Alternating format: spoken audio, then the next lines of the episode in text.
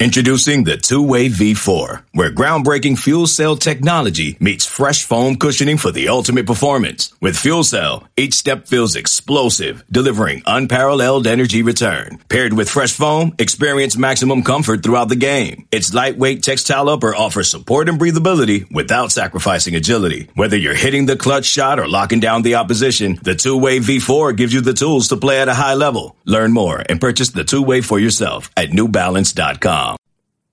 Hey, Keely. Hey, Chris. Welcome to Heard It on the Sidelines. Heard it. Heard It on the Sideline with Shotgun Spratling. Spratling. That's right. The Heard It on the Sidelines podcast is back. Back with a terrific guest who I think you guys will enjoy hearing from once again. But before we get into that, we've got to reach out to our first time listeners and let them know what they're getting into here. The It on the Sidelines podcast is part of the Peristyle podcast family of shows. I'm your host, Shotgun Spratling, and I'm here to help guide you through as we attempt to take you behind the curtain a little bit, give you a behind the scenes feel as we interview people around USC sports, including players and coaches, or in this instance, a national recruiting analyst. That's right, we've got 24 7 sports national analyst Brandon Huffman back with us to take a look at the upcoming commitment decision of 2022 offensive lineman Josh Conerly Jr a five star prospect from Seattle's Rainier Beach. And yes, you heard me correctly. I did say five star offensive lineman from the West Coast, one of those rare unicorns USC has been unable to land since, well, if we're counting consensus five star prospects, not since 2008 when the Trojans signed Matt Kalil, also had Tyron Smith in that class as well. Conerly isn't just a consensus five star, though. He's ranked number eight in the 24 7 sports rankings. USC hasn't signed an offensive lineman in the top 10 of the 24 7 sports rankings since the site was started. Now, before that, we do have the composite rankings that go back a little bit further than that. The last top 10 offensive lineman in the composite ranking signed by USC was Jeff Byers in 2004. So we're approaching on 20 years since USC signed an offensive lineman that was top 10 in the nation. And in the recent recruiting classes, USC struggled to even nab four star offensive linemen. So for Lincoln Riley to turn the program around, recruiting offensive linemen is imperative. And Conerly is the first big opportunity for Riley to make his mark on the Trojans' trenches. We talked to Brandon about the type of prospect Conerly is, why he decided to put in a crystal ball for USC on the offensive lineman, and why Huff decides he won't equate Conerly to a Shaun Cody esque or even a De'Anthony Thomas esque type of recruit for the Trojans, no matter if he chooses USC or he decides not to come to USC. Now, one editor's note since the recording of this podcast, Huffman was able to confirm that Josh Conerly Jr. did indeed take an unofficial visit to Oregon over the weekend. He was in Eugene, something that we mentioned in the conversation as being rumored, but we had not confirmed. That has now been confirmed, but just wanted to point that out because you may have seen that on the peristyle, but we do not mention that during the podcast itself.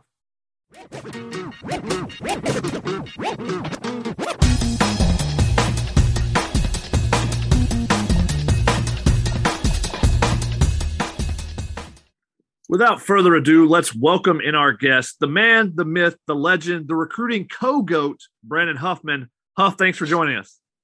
Good to be here, Shaka. Thanks for having me on. I see you didn't react to the co-goat. So do you know who, who your co-goat is, right? Oh, is that you? No, of course not me.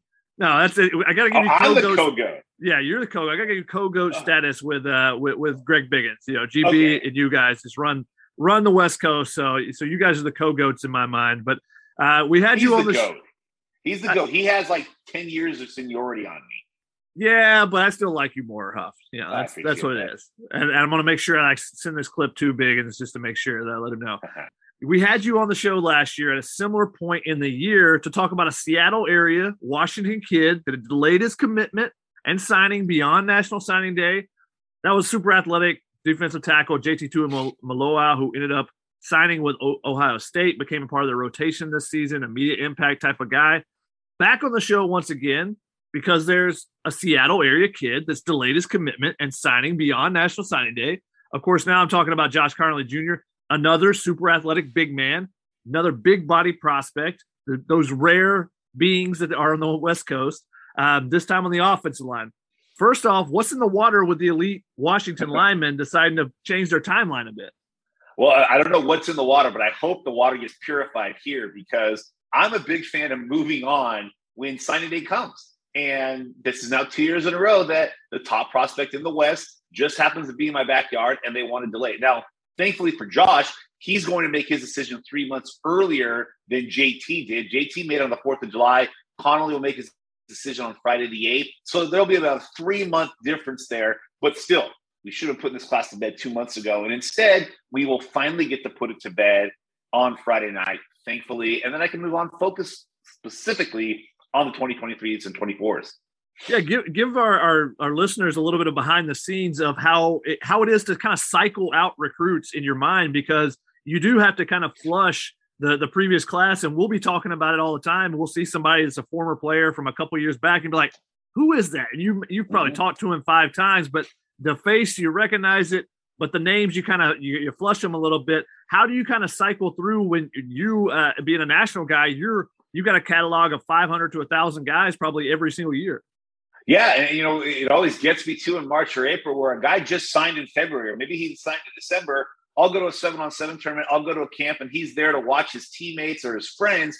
And then they're like, "Hey, Huff," and I'm like, "Hey, what's up, man?" Because I can't even remember who they were, even though two months ago I was just talking to him to write about his commitment. And so that's how it is. You, you, you process so many names and faces that when they move on, you hopefully let them move on. Now with the transfer portal, you can't necessarily put an end to those relationships. You kind of have to put a bookmark there because you never know in a year, two years, three years from now, they might be sliding back into your DM saying, Hey, I'm about to go in the portal. Do you know any schools looking for this position? Or can you do a story about me in the portal? So you always got to kind of got to keep them on standby just in case they end up in the portal these days. So the transfer portal is affecting us as well and how our brains work. The filing system that's in the back there, just making a, some slight adjustments because we usually recognize all the names, but sometimes it's the faces. At least that's the way it is with me. You know, when you see somebody in person and you're like, I know that person, I've seen them, I've talked to them, uh, but I'm blanking on the name. Or if we're discussing players and like, remember that cornerback from modern day or or from whatever school it may be, uh, and you try to, you know, it becomes a guessing game between the the analysts and stuff, trying to figure out exactly who we're talking about. But let's jump back to, to Josh Conerly and this this timeline though. Do you see this becoming a trend for any recruits in the future, or is just this just a two time thing prompted partly by the pandemic? No, 100%. I mean, JT's was specifically affected by the pandemic. They were adamant that they were going to take all five official visits. They ended up taking four, but with the NCAA not allowing anybody in the class of 2021 to take an official visit, JT waited it out, took those in June, and was able to get four of those trips in. But that was 100% because of the pandemic. With Conerly, it was a little bit different of a situation in that of the six schools that ended up in his final six, five of them had coaching changes, and the sixth had their head coach interview for an NFL head coaching job in Michigan and Jim Harbaugh. Then you threw in the fact that he was a basketball player. So he wanted to focus on basketball. And, and in Josh's case, too, he didn't take any spring official visits last June because his mom was pregnant. He wanted to be there when his mom had the baby, and he didn't want to be on the road or have her be on the road when she was about to give birth. So June was just kind of a fluke time. Then you have the coaching changes in the fall. And that's why there was thought that, you know, maybe he was going to wait until February to sign when he didn't sign in December. Then it became, well, he was playing in the All American Bowl, playing in the Polynesian Bowl. That was going to knock at least one week of official visits off. So then he pushed it back until March. Ultimately, he took those two official visits to USC and to Oregon. But before he took the USC visit, he finally set April 8th as his announcement day. I think both are circumstantial because of the pandemic. I don't see this being a trend. And I think with especially with NIL, the quicker and sooner you can get to that school and potentially start making money off your name, image, and likeness, you're not going to put it back any longer, I should say. What I think will happen is, guys, you're going to see more and more guys early enrolling in January, in my opinion. Maybe not do what Quinn Ewers did and reclassify a year to get paid, but they're going to probably get to campus sooner rather than later. I think these are two one offs that we won't see consistently in the future.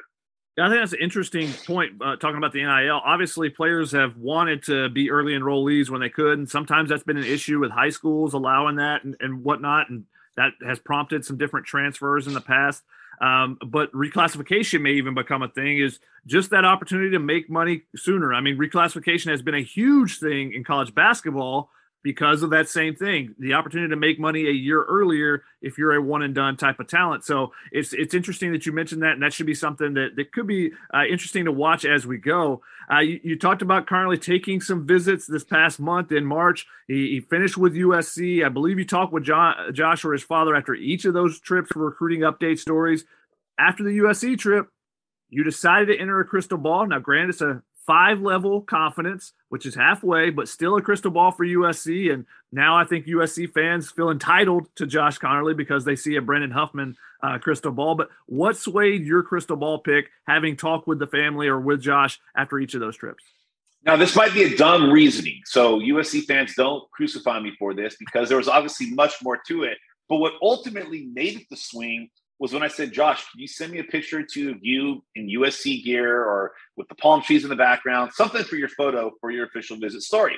And he sent me the picture with 28 people in it Fam- friends, family, USC coaches, staffers, you name it. They were all in it. To me, that spoke to what I had felt all along was the reason why USC was pulling him towards the Trojans. And that was the comfort level he felt with the coaches, the comfort level he felt with having family down in Southern California, especially in Los Angeles. Now, remember, he is from Washington. He is from Seattle. He is a Seattle to the core as you get. He wants to talk Seahawks.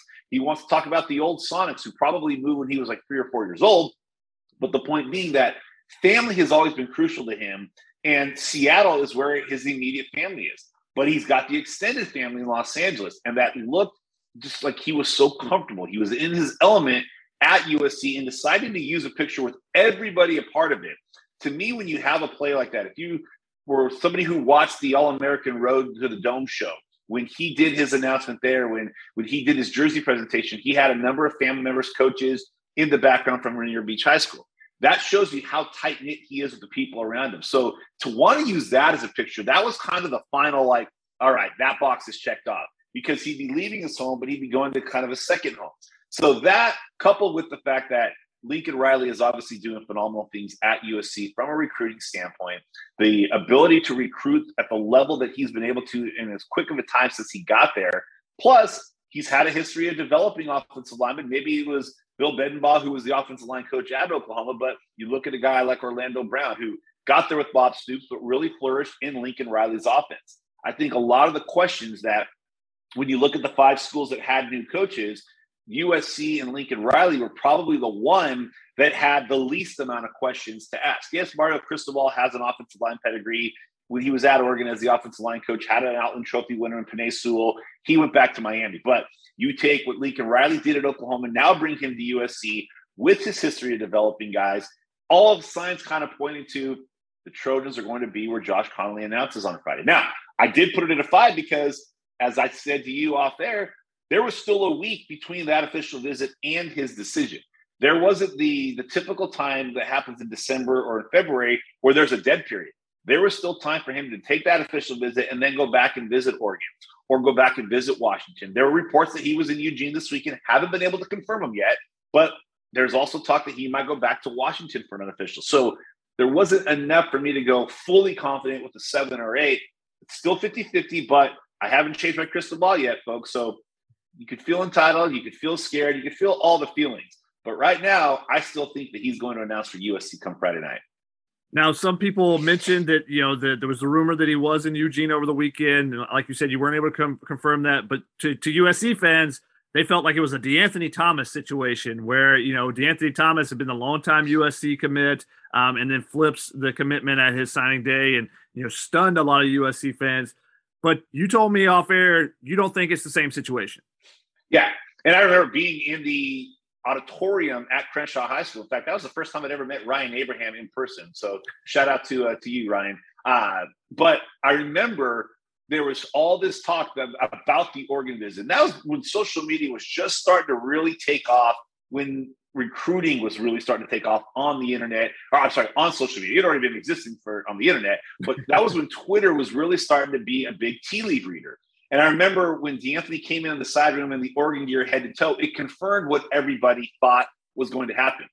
The difference was De'Anthony was arguably the biggest name player to come from Los Angeles, from, from a city section school in a number of years. Sure, the year before they signed Robert Woods, who was an iconic Los Angeles football product. I mean, Mr. LA, in my opinion, over the last 20 years, from his time at Serra to USC to the Rams. But De'Anthony was like the alpha omega recruit from Los Angeles and committed to USC. And then Oregon had played in the national championship game the month before. And now all of a sudden there's this buzz that this guy, Chip Kelly, in his third year as a head coach, was going to flip De'Anthony Thomas from Oregon. Nobody thought that was going to happen. But he was a long-time committed to USC from Los Angeles. The difference is Josh Conerly isn't the most dynamic player to come from your backyard in 20 years. He is an offensive lineman who might need a year to come in and you know develop and get the weight that he'll need to be an offensive tackle.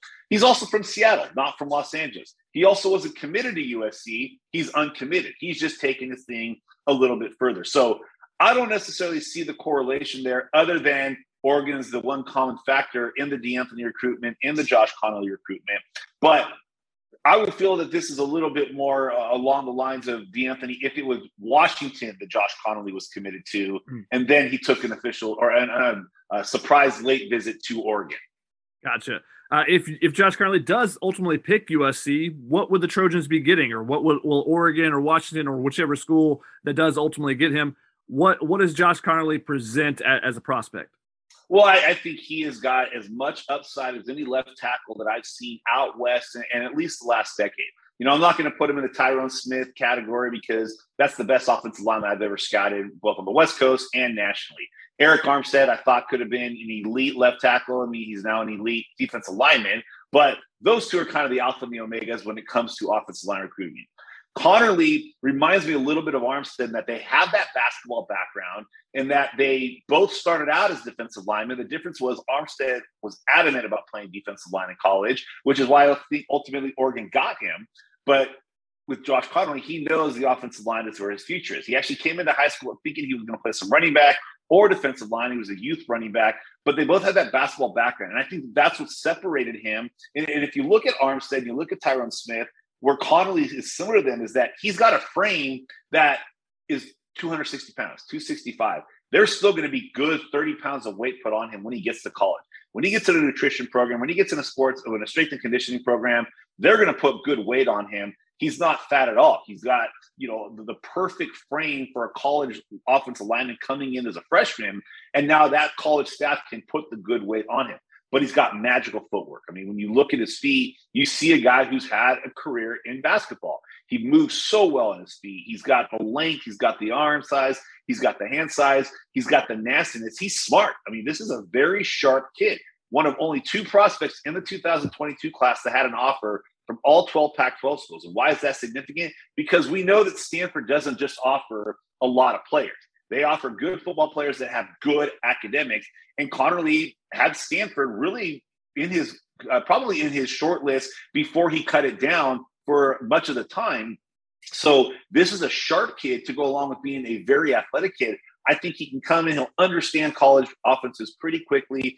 Really, the only thing that I think keeps him, remember, this was the case with Tyron too, when he got to USC, is you still need a year probably to get that physical development because he's not coming in at 295 or 300 pounds. When, when you're going up against defensive linemen that are going to outweigh you 15 to 20 pounds, you need that year. And so, because he's not enrolling in January, like a lot of the early enrollees did, and he's missing out on spring practice and the offseason conditioning, you know, can he come in in June and get ready physically in time for August to be able to play by September? I know looking at USC's depth chart, they've got a grad transfer coming in. So maybe you start out with that guy, but as if he comes to USC, as he gets bigger and stronger, maybe he ends up taking over there in the middle point of the season. But he's a guy that I don't anticipate will be not on the two deep early on. I anticipate he'll be on the two deep and starting and permanently starting by his sophomore year at the absolute latest.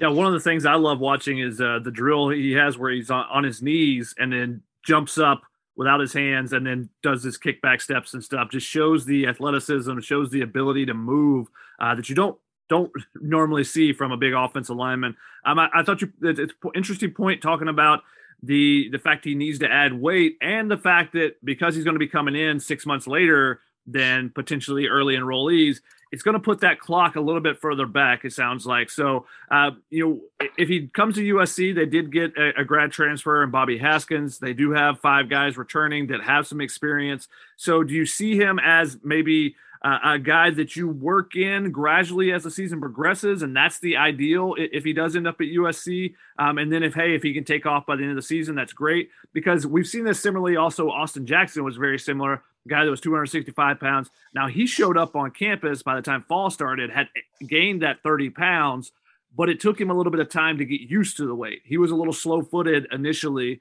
uh, with that weight, and then he, you know, was able to mold his body a little bit better as the his freshman season went on. Is that how you see Josh Conerly, um, you know, kind of progressing as he gets to college? I do, and the difference there between you know Austin Jackson and Josh, like you said, was that extra time that he put that weight on. Josh can play in the 275, 280 range. The problem was when the football season would end in November or December, he'd go right onto the hardwood and then burn off all that weight. he played two All American games, then he played hoops. They were playing all the way until the end of February. So instead of putting on the weight like a lot of offensive linemen would do when the season's over, going to the weight room, he's on the basketball court running up and down. So he can play that 275, 280 range. I mean, Josh, trust me, it's not that hard to put on 15 to 20 pounds in a short amount of time. But I think he can do it. And I think by the time, say, September rolls around, he's probably going to be 285, 280, 285, just with a you know a normal diet. And I would imagine that where he announces on, on Friday night, he's going to get kind of a plan from that school to say, okay, you don't graduate until June. So over the next two months, this is where we want you to be. So when you get here, we can do the rest. But they're going to give him a plan of what they want him to be. And I think that he'll be able to do it. You, you know, you look back a year ago, JT Tuimoloau was in a similar boat. So he was 270, 275. He had played basketball right after football season had ended at Eastside Catholic. He didn't enroll at Ohio State until July, but he had spent that entire off season right after basketball season doing the work, putting the weight on, then going on official visits. So you knew he was eating right. But it wasn't like there needed to be, when you're an elite talent, you don't need that much of a learning curve. And I think with Josh, really it's only physical. It's not going to be a guy he needs to adjust to being away from home. He'll need to adjust to being on a college campus. He doesn't need to adjust to any of that. It's literally just going to be putting on that weight to be able to manage defensive linemen. And I think that he'll be able to come into to USC probably 15, 20 pounds heavier than he is right now because he's no longer playing basketball. There's no AAU a part of it anymore. Mm-hmm. Now it's just about being ready to be a football player. Yeah, I remember those days of going from football to basketball and being like, "Yeah, I'm in great shape. I'm in great shape," and then you run up and down the court uh, for for five minutes. You're like, "Whoo, I'm not in the same shape that I need to be in for basketball." And your body does change as the season progresses, um, as you get ready, and you know that football weight does come off a little bit, like you said. A uh, quick aside, you mentioned if he was taking uh, JT was taking those official visits, he was eating right. What's your, uh, you know, having seen all these kids, talked to all the kids, the parents, what's the one meal you've been jealous of on an official visit you wish you were a recruit and were getting to go on an official visit and, and eat? Well, I'm going to go old school here, and USC fans will remember this. I am a huge, huge fan of Greek food. And so when they were going to the Papadakis Tavern uh, back in the day, that was always one that you'd hear recruits talk about, and they would just talk about how good the food is and, and how plentiful it was. When I remember talking to JT after the official visit and talking to his dad, all they talked about was the food and all the restaurants. And being a Southern California native like I am, it was making me sad more than it was making me hungry because it made me miss Southern California so much. You, you know, a lot of these schools they do the the official visits, so it's like themed with the region, themed with the area. Los Angeles has such good food that there's so many different options that you're like, and you didn't even hit this spot or this spot or this spot, which would have probably convinced me to go there. But I will definitely say when I hear when I talk to kids that have visited SC or UCLA, even San Diego State, when they talk about the different places they eat, it just those always make me the most jealous because it makes me miss home. I got you. You know, so you're not missing out on that Lincoln Riley barbecue. Uh, you know, the brisket that he made a couple years ago. Got to give him some tips on Which, that. I, I, had some brisket that looked like that this weekend at a little barbecue joint. I won't throw them under the bus. I was in Boise for an event this weekend. Went to a barbecue joint, and boy, their brisket looks sad, just like Lincoln Riley's. Well, good thing Lincoln doesn't have to cook for anybody in LA. There's so many places to go, so many great places that he'll be able to take uh, recruits elsewhere or get get get it catered into the house, the nice house that he ha- now has whenever he brings oh, people yeah. over.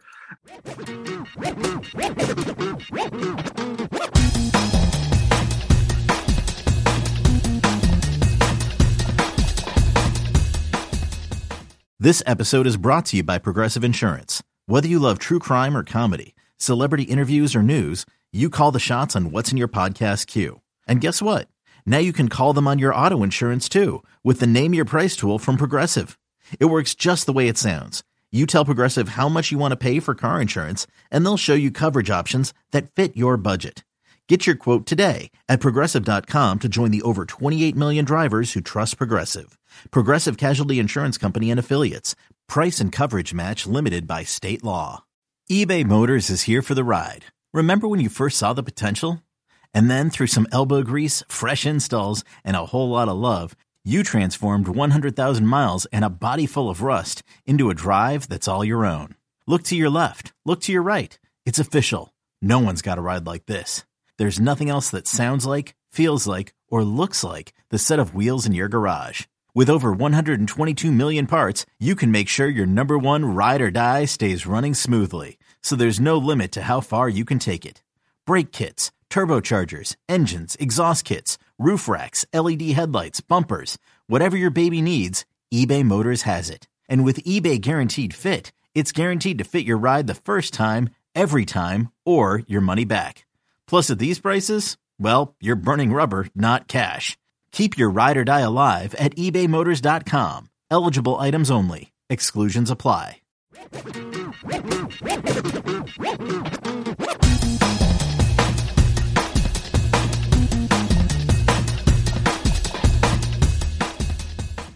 Obviously, Josh Conerly could be a huge impact recruit for USC, not only on the field, but could he be kind of the Shaun Cody esque recruit for Lincoln Riley at USC? Obviously, everyone remembers Shaun Cody being the big linchpin recruit uh, for Pete Carroll that kind of turned things around. Now, Lincoln Riley has picked up big name recruits already at USC, flipping Malachi Nelson and flipping Makai Lemon and Raleek Brown and getting the Branch brothers. But all those guys had a had a you know already had a relationship. Many of them already committed to Oklahoma. Does Josh Conerly kind of stand out in a different way? And also because it is such a position of need in a position where USC has struggled mightily to get their top guys the last half a decade. Well, I think he's Shaun Cody in the sense that the difference between him and Shaun Cody, Shaun Cody was a Southern California recruit. Mm-hmm. And that started a decade of dominance where USC just was not losing in state local recruits under Pete Carroll. And if they did, it was a unicorn, maybe a Jimmy Clausen going to Notre Dame. But it didn't happen very often. But Shaun Cody was the guy who made going to USC for the Southern California kids kind of the thing to do. Now, the difference here is that Conerly is from Seattle. So where I would put this recruit is he's Shaun Cody, but if Shaun Cody were in the Pac 12 footprint, just not in Los Angeles. And that, hey, now the kids that are in the Pac 12 footprint, they're seeing that you can go to USC. You don't have to stay home. You don't have to go nationally. I mean, Blair and I, Blair Angulo and I have a podcast called The West of the Rest. And I swear for two years that we've been doing it, all we talk about is the West Coast kids that leave the region to go play elsewhere. And we've seen that continue to be a problem in recent years. So Conerly is a big victory. If they can get Josh Conerly, it's a big victory for a number of reasons. One, you keep the best player in the West Coast on the West Coast. Two, you get a player who's at a Pac 12 state in the Pac 12 footprint to stay in the Pac 12.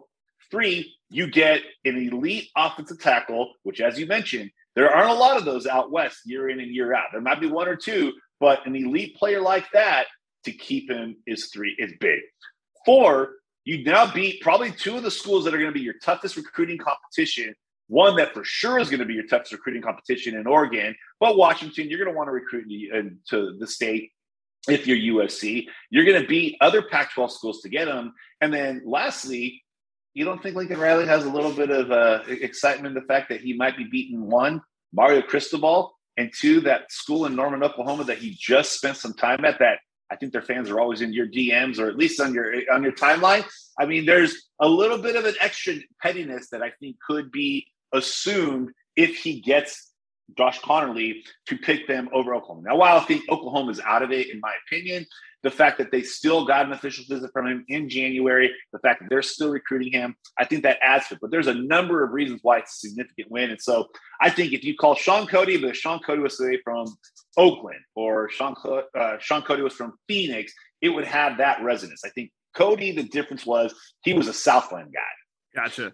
Um, you talked about you and Blair doing the the podcast and talking about players all over. Um, what is the biggest thing that has to happen for that to stop? Is it just is there a facilities upgrade that needs to be done? Not, I'm not talking about just at USC, but you know, on the West Coast in general, because there's been so many impact players that have gone elsewhere, and you obviously saw it in the college football playoff with Georgia and Alabama and Ohio State all having you know USC uh, or USC former commits or former uh, targets, uh, uh and then just a number of West Coast players, and that's been lending itself to the the West Coast just not having anyone in the college football playoff you know, and, and, that you know not having the talent to compete with some of those schools. What's the biggest thing that has to happen to to stop that that exodus?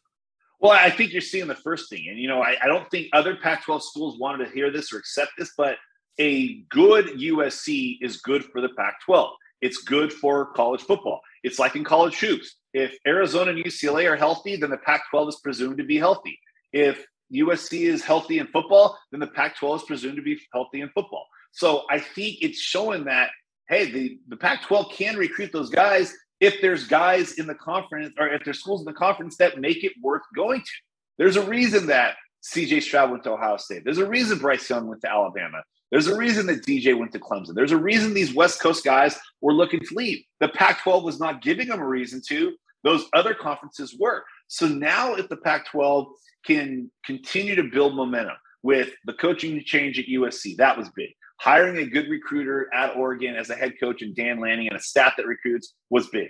Getting a guy at the University of Washington that will change things how they were done from Jimmy Lake, that was big. Utah continuing to be what Utah's been under Kyle Whittingham, him not retiring despite some of the reports that he might retire at the end of the year, that was big. So now all of a sudden the Pac 12 goes from, well, they're only good after dark to now, hey, let's keep an eye on the Pac 12. They might have a couple of trendy picks for the playoffs. That's good for the rest of the conference. That's going to, what USC does raises how Colorado and Oregon State and Washington State and Arizona and Arizona State, how those schools have to recruit. It's going to raise how seriously US, UCLA has to treat football. It shows Oregon and Washington that their last decade of success is not going to be as hand gifted to them because there's good leadership at USC. So it's going to raise the stakes in the whole rest of the conference. And what that does is with a Josh Conerly type of commitment, it shows now with Josh Conerly, with Raleek Brown, with uh, Domani Jackson, uh, even a Zion Branch. You know, three of those guys were, I think, three of the top four players on the West Coast. Tetairoa McMillan going to Arizona. That's big for the Pac-12 too. I mean, he stayed in the Pac-12 footprint. He's going to a to an upstart in Arizona. Those are the kind of recruiting battles that the Pac-12 has to win. But it's when you can beat those national schools that have been just taking guys hand over fist the last few years from the region to then take them back and keep them here. That helps the Pac 12. That helps USC, obviously, but it really helps the Pac 12 because it raises the stakes for them. I, I think the investment uh, that USC's made in Lincoln Riley, and you know, I was told ten years, uh, about twelve million dollars a year. Um, that's a huge investment, and I think that just forces other Pac-12 teams that hey, you either start investing money too, or you get left in the dust and just be a you know a cellar dweller uh, consistently. So I think that's only going to raise the stakes for the the Pac-12, and you know will will cause more things, whether it be facilities or you know every a, a NIL enhancement that, that can be. So as that continues, that'll lead, lead to more players be, being staying in the in the Pac-12 footprint as well. So hopefully the West Coast will get back on its feet per se uh, to, to, to see what they can do and maybe get a national championship in college football or college basketball for the first time in 25 years has been uh, it's been a long time since that has happened for for basketball and then uh, since USC for football. So um, what's the biggest thing you've taken away from recruits that have been recruited by Lincoln Riley since he's been at USC? Because we're talking about the changing of the narrative. Uh, what's been the biggest takeaway that you've uh, had you know, listening to people out talking about, you know, going on unofficial visits and, and checking out USC, what, what's kind of stood out to you? Well, it's, it's Lincoln Riley himself. You know, mm-hmm. in the past, under Clay Helton and even under Steve Sarkisian, but really under Clay Helton, it was the tradition of USC. It was the new facilities, it was the the upgrades, the Heisman trophies. But now recruits are talking about Lincoln Riley. Guys talked about, and this is not a shot at Clay Helton. Guys talked about how much they liked Clay Helton as a person. But you had to go five or six things deep into a visit recap to hear Clay Helton's name even brought up. It was it's in Los Angeles, it's near Hollywood. They got great facilities, great history, great tradition, the Coliseum, the uniforms, the Heisman trophies, Heritage Hall, Clay Helton. Now you talk to kid when he visits USC. Oh man, Coach Riley was awesome. It's not the tradition. It's not the Heisman Trophy. They talk about that, but that's after they talk about Lincoln Riley. I mean, Lincoln Riley is star power. If you wanted to say, you know, who's the hottest named head coach in Los Angeles right now, it's not the guy who won a Super Bowl or went to two Super Bowls. It's Lincoln Riley. And I think that that's what USC, that's what the USC job entails. That's what it requires.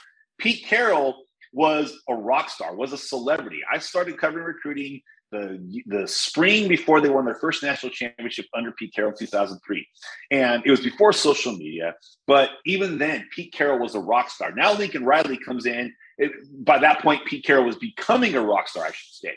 Lincoln Riley is already a rock star when he took over at USC and recruits that's resonating with them. The other thing that I, my takeaway is this is just from observing. And again, not a shot at the previous staff, not a shot at the recruits that were recruited, but there were a lot of players that were offered under the previous staff that would leave you scratching your head. And I know you and I have talked about this. Me and Gerard have talked about it. Like some of the players that have gone into the portal the last couple of years, the old USC would have never recruited them.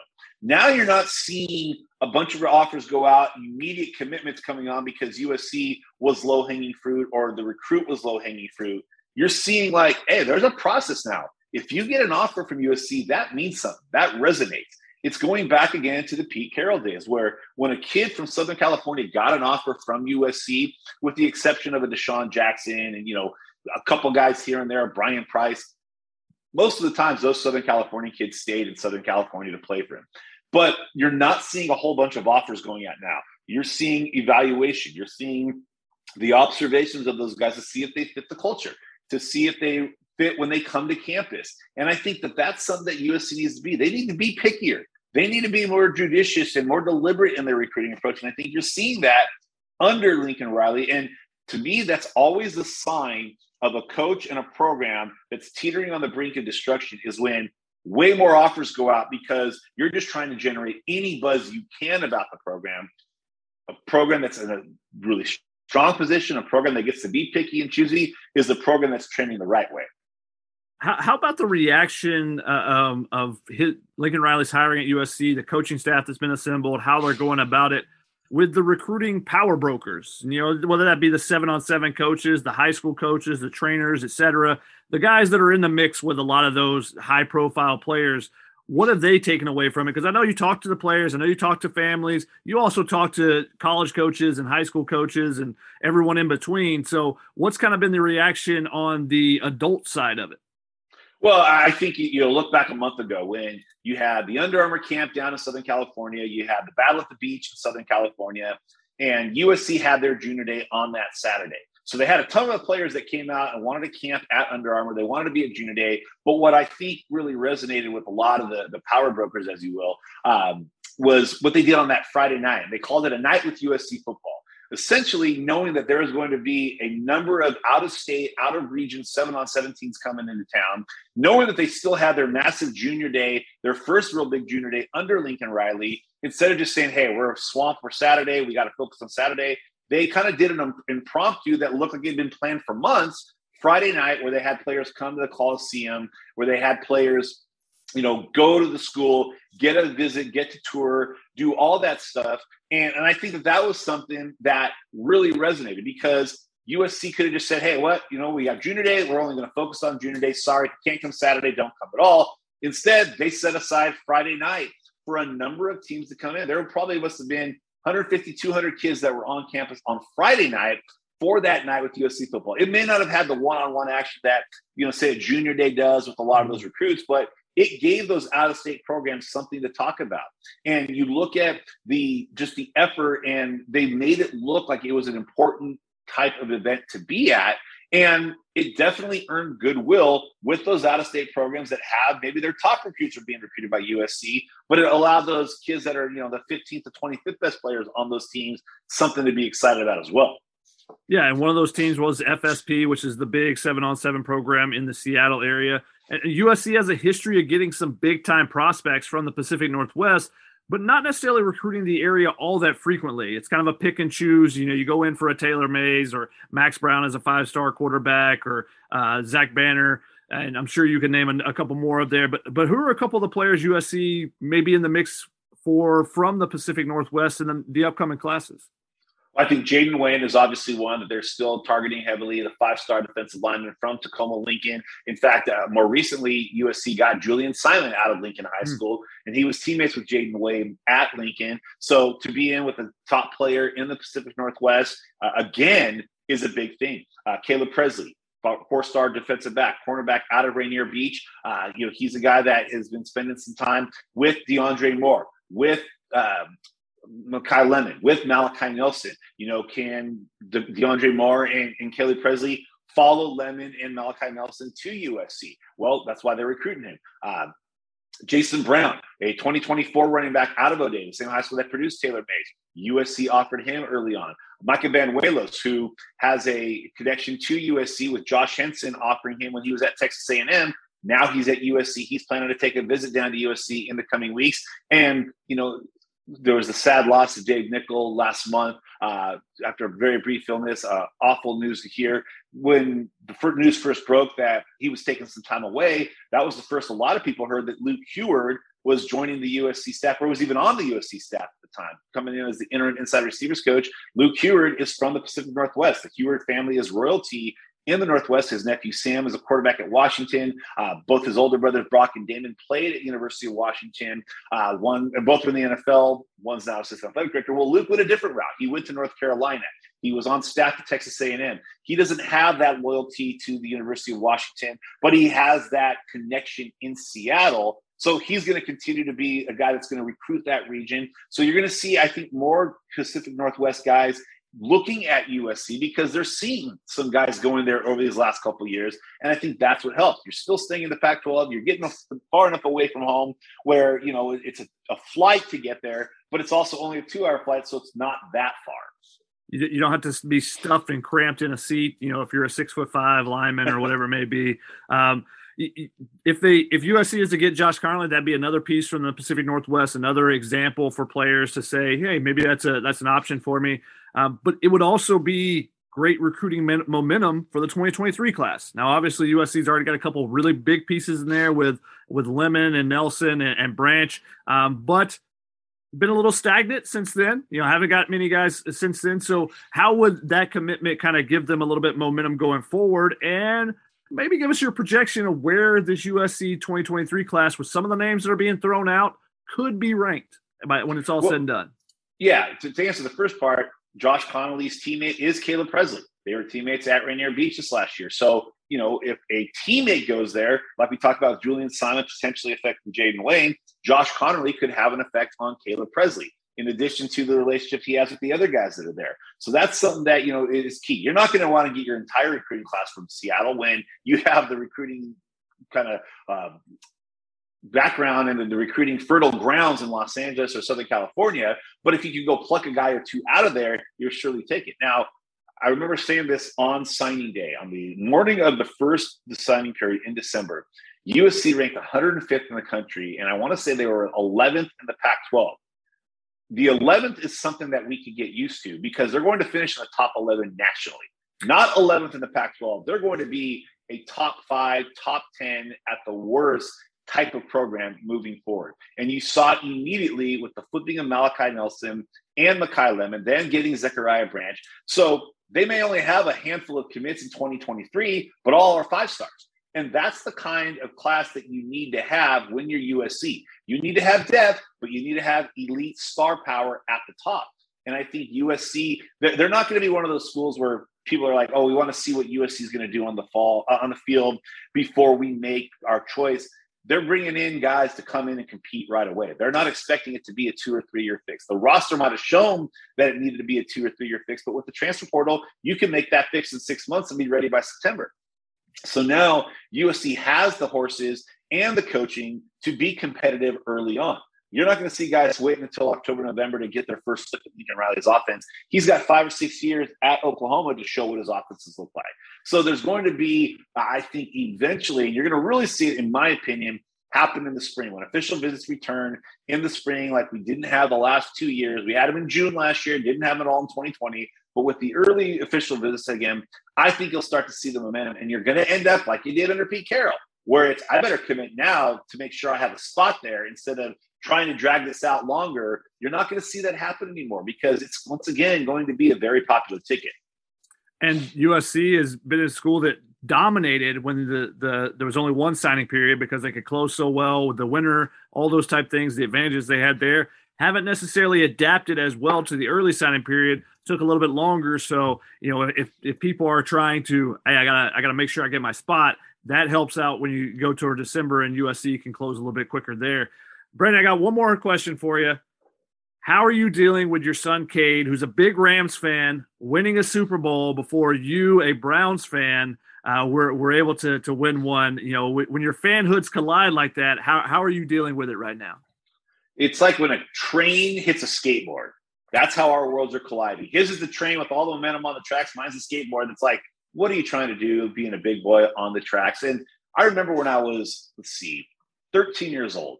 The Browns lost to the Broncos in the AFC Championship game for the third time in like five years. And thinking, oh, okay, I have the whole rest of my life. Five years later, the Browns weren't even existing in Cleveland anymore. And then the first draft of the Ra- the Baltimore football team, or even the Ravens, then draft Jonathan Ogden and Ray Lewis, a cornerstone left tackle and a middle linebacker. That's what it's like being a Browns fan. Meanwhile, my guy over here got to see his team in the Super Bowl four years ago, and then got to see him win a Super Bowl this last year. Like, I don't even know what it's like to be nervous on the day of the Super Bowl because my team's never in it. Meanwhile, watching this game with him and watching how tormented he was, it was just nauseating. Like, oh, please spare me. you might lose a Super Bowl. I mean, I would love to just get something that proves that my team was in the Super Bowl and his was a win and a loss. So it's, it's unfair. And he likes to taunt me. And, you know, th- there's the part of me that being from Southern California, I'm happy for all my Rams friends and family members. My cousin is a been a season ticket holder since they were in Anaheim. I was stoked for him. I was stoked for my son. Kinda.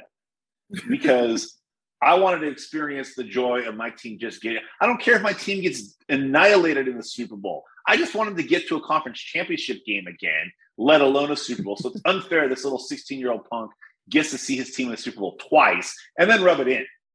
What would happen if uh, if the Browns did play the Rams? Would you guys be able to watch it together, or would you guys yeah. need to be in separate separate rooms or separate uh, cities for that?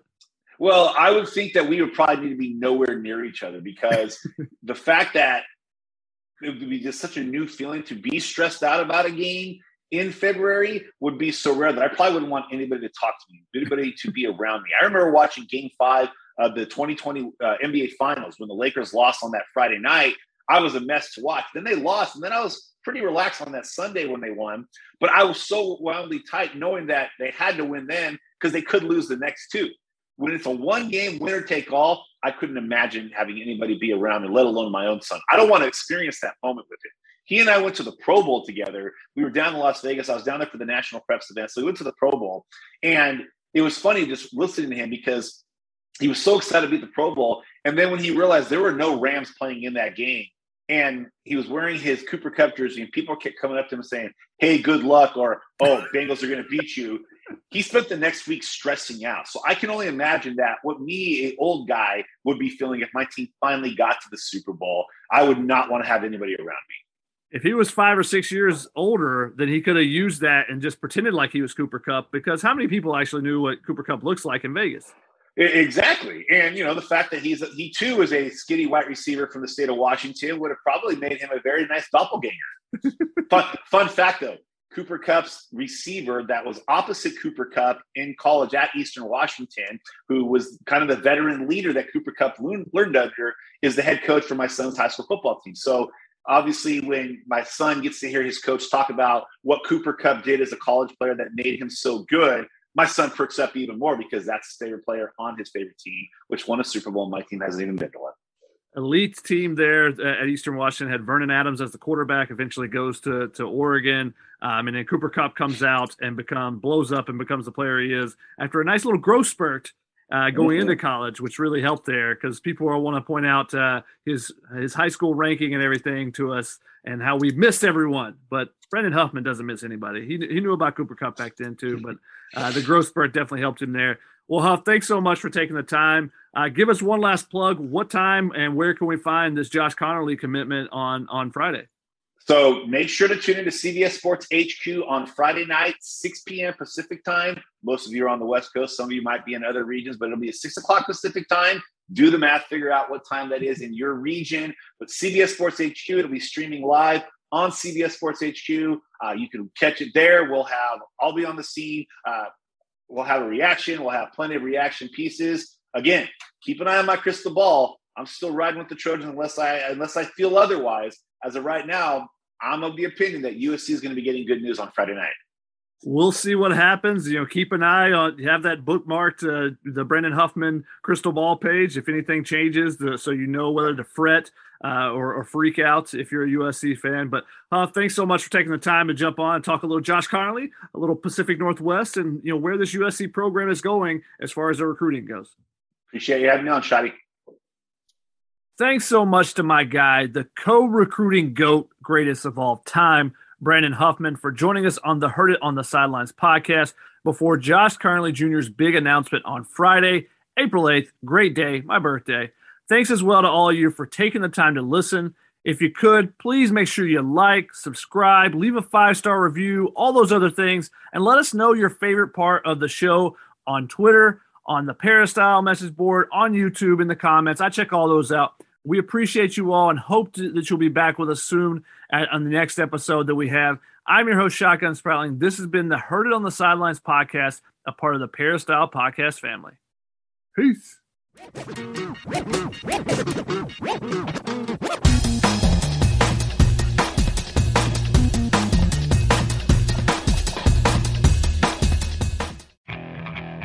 Okay, picture this.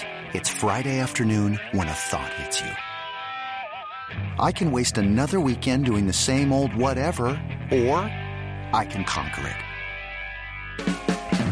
I can hop into my all new Hyundai Santa Fe and hit the road. Any road. The steeper, the better. Because my all new Santa Fe is available with HTRAC, all wheel drive, so I can hit the trail without a worry in the world. Heck, with three rows and best in class rear cargo space, I can pack the whole family in with all our gear. We've got available dual wireless charging for our phones, so we'll never lose touch with civilization, and we won't lose touch with the primordial power of Mother Earth. So which is it? Waste the weekend or do something a little more epic? And conquer it in the all-new Hyundai Santa Fe.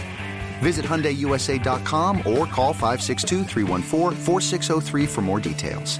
Hyundai, there's joy in every journey.